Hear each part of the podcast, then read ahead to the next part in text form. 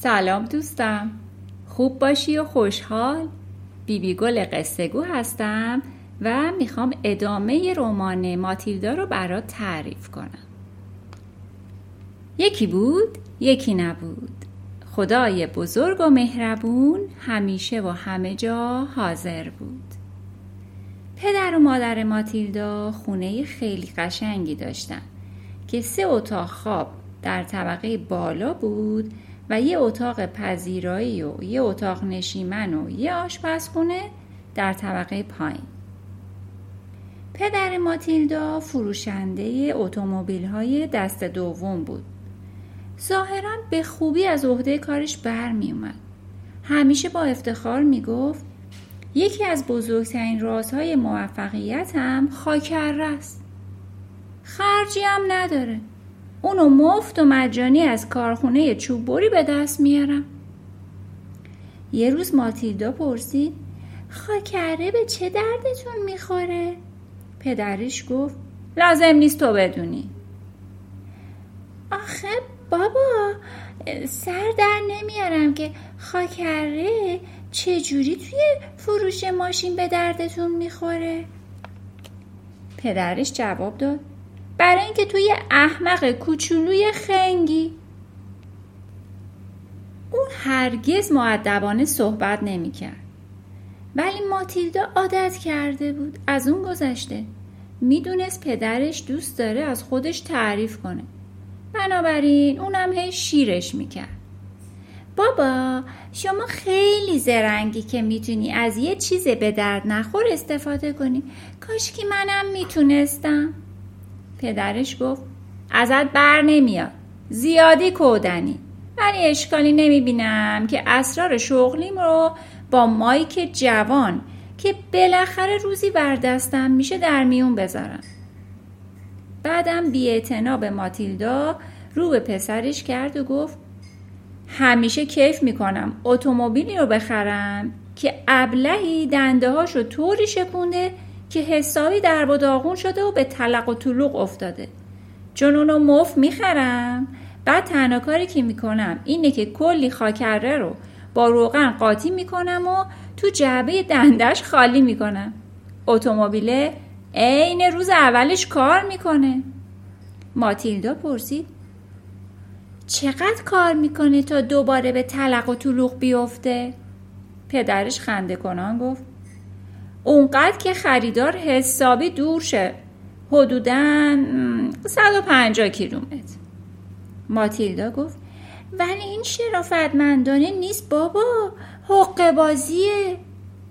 پدرش گفت تا حالا هیچ کس از راه شرافتمندانه پولدار نشده.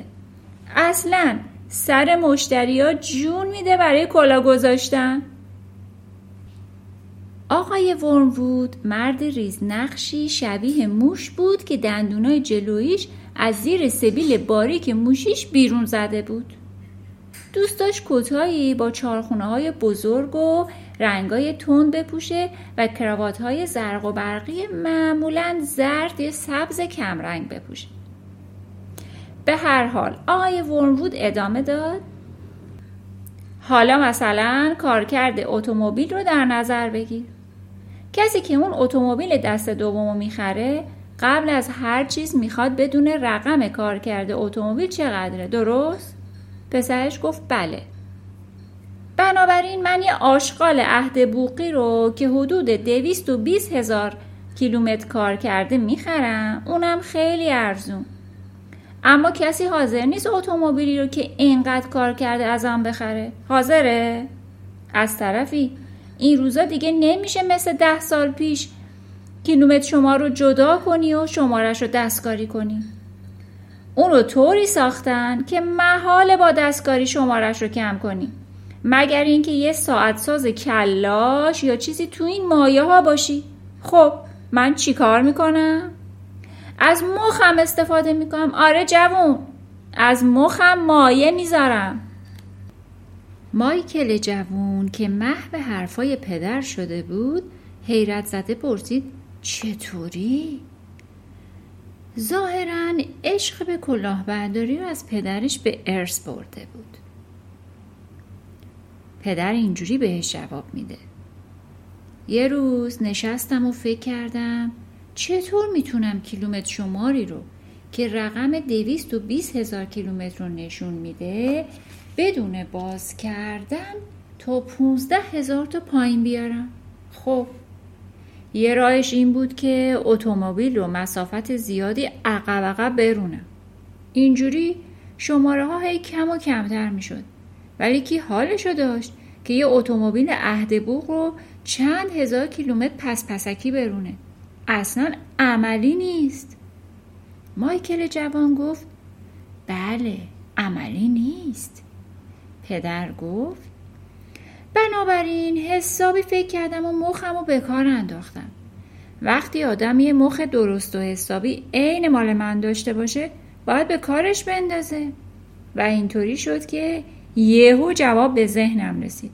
راستشو بخوای احساسم تو اون لحظه درست مثل احساس اون یارون آبقهه بعد از کشف پنیسیلین بود. فریاد زدم اورگا پیداش کردم. پسرش پرسید چه جوری بابا؟ آقای ورموود گفت ببین کیلومتر شمار به وسیله سیمی که به یکی از چرخهای جلوی اتومبیل وصله کار می‌کنه. پس اول سیم رو از چرخ جلو جدا می‌کنم بعد یه مته برقی سری رو به ته سیم وصل می‌کنم طوری که وقتی مته برقی میچرخه سیم رو عقب عقبکی به چرخونه تا اینجا رو گرفتی؟ حواست با منه؟ بله بابا. خب این مته ها با سرعت وحشتناکی میچرخن. با این حساب وقتی مته برقی رو به کار میندازم شماره های کیلومتر شمار به سرعت کم میشه. یعنی می‌تونم با مته برقی سری در عرض چند دقیقه 75 هزار تا کم کنم. وقتی رقم کیلومتر شما به 15 هزار رسید کارم تموم میشه. حالا دیگه اتومبیل آماده فروشه. به مشتری میگم تقریبا نوعه. بفهمی نفهمی 15 هزار تا کار کرده. مال خانم مسنیه که فقط هفته یه بار باهاش می‌رفته خرید. مایکل جوان پرسید یعنی واقعا می‌تونی رقم کیلومتر شما رو با مت برقی کم کنی؟ پدر گفت دارم اسرار حرفه ایم رو برات فاش می‌کنم پس مبادا اینا رو جای لو بدی تو که نمی‌خوای پدر توی هلفتونی بیفته می‌خوای؟ پسر گفت دهنم قرصه بابا تا حالا چند تا اتومبیل رو اینطوری دستکاری کردی؟ پدر گفت هر اتومبیلی به دستم برسه همین لط رو بهش می‌کنم رقم کیلومتر شماره همشون رو قبل از آب کردن به زیر 15 هزار میرسونم بعد با افتخار اضافه کرد فکرشو بکن. همش اختراع خودمه. همین اختراع باعث شده که بتونم پول پارو کنم. ماتیلدا که با دقت گوش می‌داد گفت ولی بابا این حقتون از حقه خاکره هم غیر شرافتمندانه تره. چندشاوره. با این کارتون سر آدمایی رو که بهتون اعتماد می‌کنن کلا می‌ذارید. پدر گفت اگه از این کار خوشت نمیاد پس توی این خونه غذا نخو چون با همین پول خریده میشه. ماتیلدا گفت پول کثیفیه ازش متنفرم. دو لکه قرمز رو گونه های پدرش نمایان شد. فریاد زد آخه تو فکر می‌کنی کی هستی؟ اسقف اعظم کلیسای کنتربری؟ یا کسی تو این ردیف که داری درباره شرافتمندی برام موعظه می‌کنی ها؟ تو فقط یه بچه پر روی احمقی که خودت هم نمی‌فهمی چی داری میگی مادر گفت حق با توه هری و بعد به ماتیلدا گفت خیلی رو می‌خواد که آدم با پدرش اینطور حرف بزنه حالا اون دهن کثیف تو ببند بذار هممون با خیال راحت این برنامه رو تماشا کنیم اونا تو اتاق نشیمن جلو تلویزیون نشسته بودن و از ظرفی که روی زانوهاشون گذاشته بودن شام میخوردن شامشون غذای آماده در ظرفای آلمینیومی شلوول بود که قسمت های جداگانه برای گوشت آبپس، سیب زمینی و نخود فرنگی پخته داشت.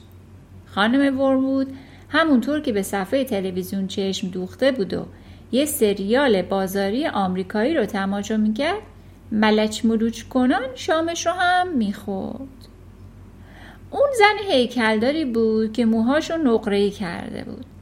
فقط یه مقدار کم از ریشه موهاش که تازه در اومده بود قهوه‌ای کدر بود. آرایش قلیزی داشت و هیکلش چنان چاق و بیتناسب بود که انگار گوشتاش سفت و سخت دور بدنش پیچیده بودن که مبادا بریزه. ماتیلدا گفت مامان اجازه میدی شاممو تو اتاق پذیرایی بخورم که بتونم کتابمو بخونم؟ پدر بهش چشم قوره رفت و فوری گفت بنده که اجازه نمیدم. موقع شام تمام افراد خانواده باید با هم باشن و هیچ کس هم حق نداره تا آخر از سر میز بلند شه. ماتیلدا گفت ولی ما که سر میز غذا نمی‌خوریم. یعنی هیچ وقت سر میز غذا نمی‌خوریم. همیشه روی زانوهامون غذا می‌خوریم و تلویزیون تماشا می‌کنیم. پدر گفت می‌تونم بپرسم تماشا کردن تلویزیون چه اشکالی داره؟ صداش یه باره آهسته و خطرناک شده بود. پدر گفت می‌تونم بپرسم تماشا کردن تلویزیون چه اشکالی داره؟ صداش یه بار آهسته و خطرناک شده بود. ماتیلدا جرأت نکرد جواب بده. ساکت موند. احساس می‌کرد خونش به جوش اومده. می‌دونست درست است اینقدر از پدر و مادرش متنفر باشه اما دست خودش نبود. تمام کتابایی که خونده بود چشماندازی از زندگی به اون نشون داده بودن که پدر و مادرش هرگز اون رو تجربه نکرده بودن. اگه اونا فقط کمی از آثار دیکنز یا کیپلینگ رو میخوندن خیلی زود متوجه می‌شدن که زندگی فراتر از فریب دادن مردم و تماشای تلویزیونه. از طرف دیگه از اینکه پدر و مادرش مدام لقبهایی مثل احمق و نادون به اون می‌دادن که اصلا هم سزاوارش نبود خیلی عصبانی بود و عصبانیتش لحظه به لحظه بیشتر می‌شد. بنابراین اون شب وقتی تو رخت خواب دراز کشید تصمیمی گرفت. تصمیم گرفت هر وقت پدر یا مادرش رفتار توهین آمیزی کردن اونم به نوعی تلافی کنه. ماتیلدا به این نتیجه رسیده بود که یکی دو پیروزی کوچیک از شدت عصبانیتش کم می‌کنه و باعث میشه حماقت های اونا رو راحت تر تحمل کنه. البته ماتیلدا هنوز پنج سالش تموم نشده بود و برای دختری به اون کوچیکی مشکل بود که بتونه حریف بزرگترا بشه و قدری مثل پدر یا مادرش رو از میدون به در کنه. با این همه تصمیم گرفت وارد میدون بشه. بعد از اتفاقی که اون شب جلوی تلویزیون افتاد پدرش اولین حریف اون بود. دوست خوبم تا یه قسمت دیگه و یه وقت دیگه به خدای بزرگ و مهربون میسپارمت.